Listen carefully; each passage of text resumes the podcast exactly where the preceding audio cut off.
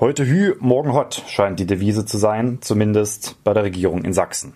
Sei es der Streit um die Ankerzentren, bei dem bis heute keiner weiß, was eigentlich die Position der sächsischen Regierung wirklich ist, oder beim Streit um die noch größeren Grundrechtseingriffe im Polizeirecht. Immer häufiger scheint Sachsens kleine große Koalition in der Öffentlichkeit miteinander zu streiten. Ist das jetzt eine bloße Masche oder Tatsache ein neuer Politikstil? Das wollen wir heute beleuchten.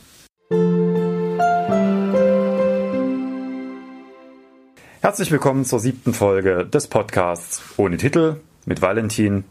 In der heutigen Folge wollen wir ein bisschen die sächsische Regierungspolitik im Großen und Ganzen analysieren. Es geht um die Frage, was eigentlich der Hintergrund der momentanen Streitigkeiten der Großen Koalition in Sachsen ist und ob das Ganze nicht doch einfach eine große Inszenierung ist. Darüber hinaus wollen wir über den Schutz von Whistleblowern sprechen, denn da hat die Landtagsfraktion der Grünen kürzlich einen sehr schönen Vorschlag präsentiert. Das Ganze werde ich wie immer diskutieren mit Lisa, meiner Mitarbeiterin. Hallo!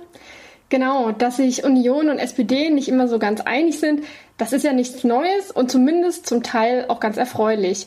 Wenn man jetzt aber, wie du sagst, in den letzten Wochen die Berichterstattung zu manchen Themen verfolgt hat, dann ist einem ja echt schwindlig geworden. Zu so einem gewissen Maß braucht es ja den Streit und die Auseinandersetzung. Aber Valentin, glaubst du, das ist noch gesund, so wie das momentan stattfindet? Also grundsätzlich habe ich ja nichts gegen Streit, auch nicht in der Regierungskoalition. Und an der einen oder anderen Stelle hätte sicherlich der Streit in der Vergangenheit auch gut getan um Sachsen nach vorne zu bringen, wenn nicht insbesondere die SPD so ziemlich alles mitgemacht hätte, was da in der Vergangenheit in Sachsen passiert ist. Allerdings wirkt das Ganze jetzt schon bizarr. Also am Beispiel der Ankerzentren sieht man sehr deutlich, dass es hier an einem Plan vollkommen mangelt. Da stellt sich erst die CDU hin und der Innenminister und sagt, wir wollen eins. Dann kommt der Koalitionspartner und sagt, nein, wir wollen natürlich keins, was ich der SPD zugute halte. Dann stellt sich der Ministerpräsident hin und sagt, ja, jetzt doch nicht so wie gedacht. Dann stellt sich aber wieder der Innenminister Innenminister hin und sagt, naja, eigentlich wollen wir es doch. Und die CDU-Landtagsfraktion sagt im Plenum bei der letzten Aussprache zum Thema Integration, dass sie eigentlich auch dafür sind. Also so richtig hat hier keiner mehr einen Plan, was diese Regierung eigentlich will. Und derartige Planlosigkeit ist natürlich in der Öffentlichkeit immer in der Darstellung ein Problem und erweckt so ein bisschen den Anschein, dass sich die Koalitionspartner jetzt schon im Wahlkampf befinden. Und das ist über ein Jahr vor der Landtagswahl kein erquicklicher Zustand. Wenn das so weitergeht, wird hier in Sachsen nicht mehr viel passieren. Vor allem nicht bei solchen Themen, die auch einfach wichtig und wegweisend sind. Du hattest jetzt als Beispiel schon die Ankerzentren angesprochen. Welche anderen Beispiele gibt es denn noch, wo sich die Koalition nicht einig wird? Ja, ein wirklich bizarres Schauspiel hat sich beim Thema Polizeigesetz hier in der Vergangenheit zugetragen. Das liegt ja dem Landtag noch nicht vor, wirklich, sondern es ist nur ein sogenannter Referentenentwurf veröffentlicht worden. Das haben wir hier in dem Podcast alles schon mal erläutert, was da drin steht. Und da war ja schon klar, dass der CDU einiges fehlt. Zum Beispiel die Quellen-TKÜ und die Online-Durchsuchung, zwei sehr grundrechtsintensive Eingriffe. Und ja, die SPD hat das bisher abgelehnt und deswegen steht das da nicht drin. Und jetzt begab es sich zu jener Zeit, dass es einen tragischen Vorfall in Sachsen gegeben hat mit einem Tötungsdelikt und sich der Tatverdächtige in einem Waldgebiet in Königsburg verschanzt hat mit Waffen.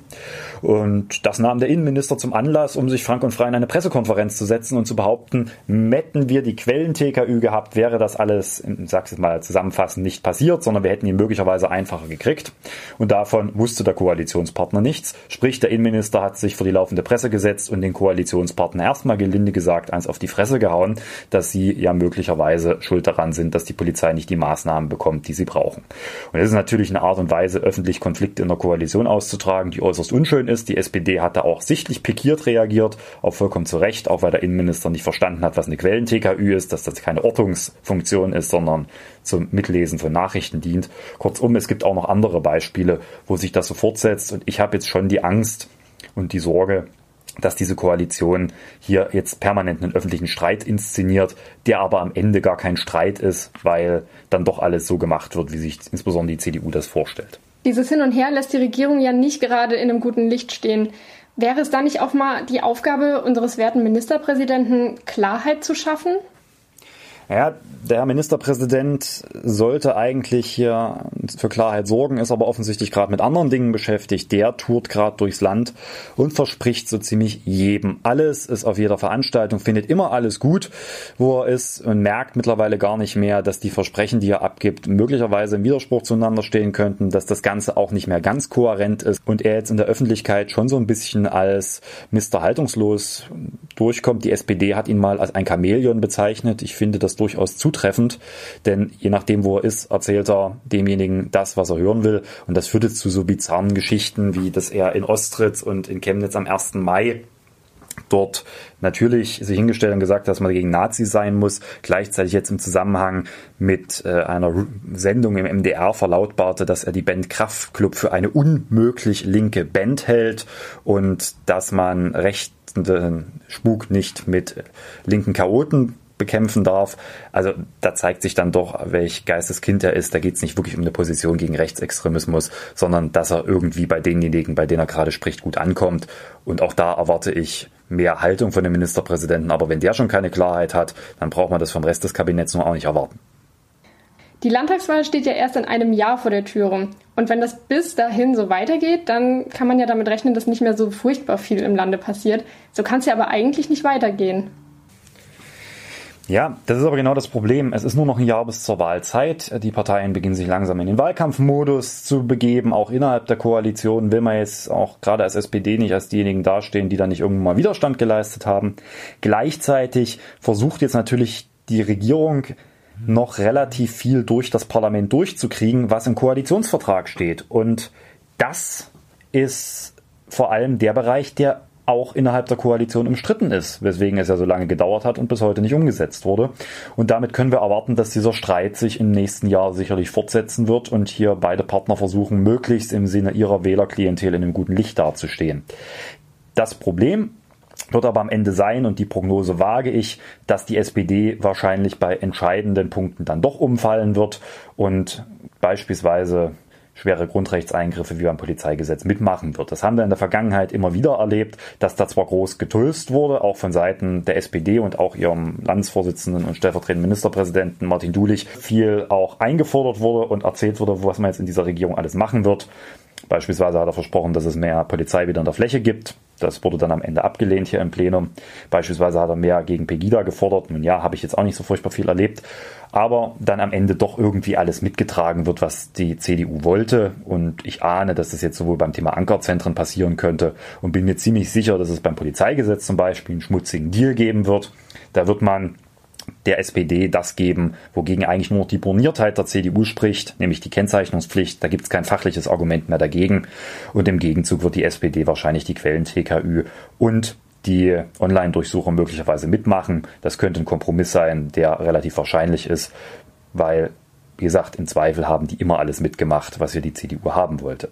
Aber das werden wir am Ende sehen. Vielleicht ist es auch ganz anders und die SPD entwickelt sich hier in den nächsten Jahren als ein ernstzunehmender Gegner der CDU in der Regierung. Ich glaube da nicht so richtig dran.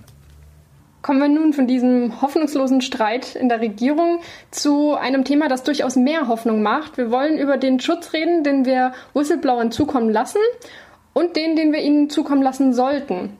Im April hat die Europäische Kommission ja vorgelegt und in der vergangenen Woche haben die Grünen nachgezogen. Wir hatten einen Gesetzesentwurf eingebracht, der Whistleblower einen angemessenen Schutz vor Strafverfolgung bieten soll. Warum braucht es das denn in Sachsen? Grundsätzlich muss man sich ja erstmal vergegenwärtigen, worum es hier geht. Whistleblower, das klingt immer so geheimnisvoll. Aber es ist ein wichtiges Thema. Man, wir können auch davon ausgehen, dass es vielleicht in Sachsen passieren kann, dass es Menschen gibt, die hier in Behörden arbeiten, die über, ich sage es mal, schmutzige Machenschaften Bescheid wissen, weil sie beispielsweise von Straftaten Kenntnisse erlangen oder von schweren Verfehlungen, die auch eine Gefahr für die Öffentlichkeit darstellen, die sich da auch dagegen wehren, aber irgendwie beispielsweise auf taube Ohren ihres Chefs stoßen und dann keinen anderen Weg mehr sehen, als das an die Öffentlichkeit zu geben, weil es eben eine große Gefahr sonst ist, wenn man das weitermacht. Und diese Leute wollen wir schützen. In der Vergangenheit hat sich auch gezeigt, dass das sehr wichtige Informationen sind, die sonst gar nicht ans Tageslicht gekommen wären. Beispielsweise hätten wir ohne Edward Snowden nie gewusst, was die US-Geheimdienste so den ganzen lieben langen Tag treiben oder auch die großen Steuerskandale der Vergangenheit sind fast ausschließlich durch Whistleblower und nicht durch die Finanzbehörden aufgedeckt worden. Kurzum, das ist ein wichtiges Thema, weil hier geht es am Ende um auch einen Schutz der Bürgerinnen und Bürger. Und bisher ist es eben so, wer das an die Öffentlichkeit gibt, geht in der Regel ein Verrat eines Dienstgeheimnisses und das ist nach deutschem Recht strafbar. Und da wollen wir jetzt ansetzen und den Schutz von Whistleblowern verbessern. Wie soll das Gesetz denn ausgestaltet sein? Ein Großteil der Gesetze, der da geändert werden müsste, sind ja Bundesgesetze. Nein, wir wollen jetzt das regeln, wo wir es regeln können, weil wir zuständig sind. Also für die Bediensteten des Freistaates Sachsen, sprich die Beamten im Wesentlichen über das Beamtengesetz, wo es die Möglichkeiten gibt, über das Disziplinarrecht und auch über entsprechende Vorschriften zur Strafbarkeit des Geheimnisverrates hier Maßnahmen zu treffen, um die Beamten zu schützen. Das ist allerdings wirklich nur ein kleiner Teil. Wir wollen darüber hinaus, dass Unternehmen, die vom Freistaat Gelder erhalten, sei es beispielsweise durch entsprechende unmittelbare Beteiligung des Freistaates an dem Unternehmen oder aber auch durch Vergaben, auch einen entsprechenden Whistleblower-Schutz vorsehen müssen. Aber das ist immer noch nicht ausreichend. Es braucht eine bundesgesetzliche Novelle, insbesondere in den Bereichen des Arbeitsrechts und des Strafrechts allgemein. Wir können hier quasi nur so ein bisschen zwischendrin was rumfrickeln, was sicherlich jetzt für sächsische Bedienstete ein Vorteil ist, aber die große, ganze Linie, die muss auf Bundesebene geschehen. Und da wird auch was geschehen müssen, weil die Überlegungen der Europäischen Union werden möglicherweise dann auch in einer Richtlinie münden, die dann auch durch die entsprechenden Gesetzgeber umzusetzen ist. Wie schätzt du dann die Erfolgsaussichten ein? Dadurch, dass sich die Koalition gerade so uneins ist, stehen eure Chancen ja nicht schlecht, dass eine der beiden Parteien vielleicht für das Vorhaben stimmt die sind sich vielleicht intern uneins, aber die sind sich schon einig, dass man Oppositionsgesetzentwürfe doch eher ablehnen sollte. Also hier ist in der Vergangenheit nahezu nie vorgekommen, dass ein Gesetzentwurf der Opposition in diesem Landtag überhaupt nur im Ansatz eine Mehrheit gefunden hat und das wird auch hier nicht anders sein. Allerdings, zum einen wird es eine öffentliche Debatte dazu geben und das ist gut, weil die brauchen wir in diesem Land jetzt auch gerade mit Blick auf die Vorschläge, die aus Europa kommen und vielleicht in einer oder anderen Zeit, ein paar Jahren, kann es ja sein, dass man doch mal in Sachsen was unternehmen muss und dann feststellen wird, ups, da gab es ja schon mal einen Gesetzentwurf der Grünen und den vielleicht ein bisschen umgelabelt dann wieder einbringt. Von daher ist das eher was, wo wir auf einen langen Atem setzen. Damit wären wir auch inhaltlich schon am Ende angekommen. Heute haben wir die Besonderheit, dass ich einen Mitbringsel dabei habe oder besser gesagt, dass ich äh, Veranstaltungsvorschläge für euch habe, die ich euch gerne ans Herz legen möchte. Zum einen ist es in eigener Sache. Wir bekommen prominenten Besuch, nämlich von dem Datenschützer Malte Spitz, von dem ihr mit Sicherheit schon gehört habt. Er hat ein Buch herausgebracht mit dem Titel Daten, das Öl des 21. Jahrhunderts. Und darüber wollen wir mit Ihnen dann auch sprechen. Im Anschluss wird es dann noch eine Diskussion geben, wo auch Raum für eure Fragen ist. Und ich bin mir sicher, es wird eine sehr spannende Debatte innerhalb des Spannungsfelds Sicherheit und Freiheit geben.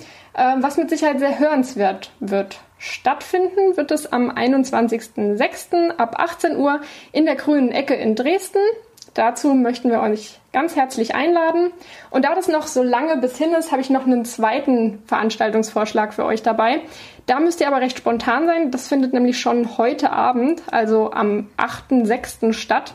Ausgerichtet wird das von der Sächsischen Landeszentrale für politische Bildung. Da wird es eine Filmvorführung des Films The Cleaner geben. In dem Film geht es um Content-Moderatoren, also sozusagen die digitale Müllabfuhr im Internet. Ein sicherlich sehr brisantes und aktuelles Thema, weswegen es im Anschluss auch eine Diskussionsrunde geben wird. Das findet statt ab 20 Uhr in Dresden im Programm Kino Ost und auch dabei wünschen wir euch ganz viel Spaß. Vielen Dank, Lisa, für diese beiden Veranstaltungshinweise. Und damit sind wir dann auch am Ende des Podcasts angekommen. Wie immer noch der Hinweis, wenn ihr anders als unsere Staatsregierung Ideen habt, dann immer her damit. Und zwar Ideen, worüber wir in diesem Podcast sprechen sollen.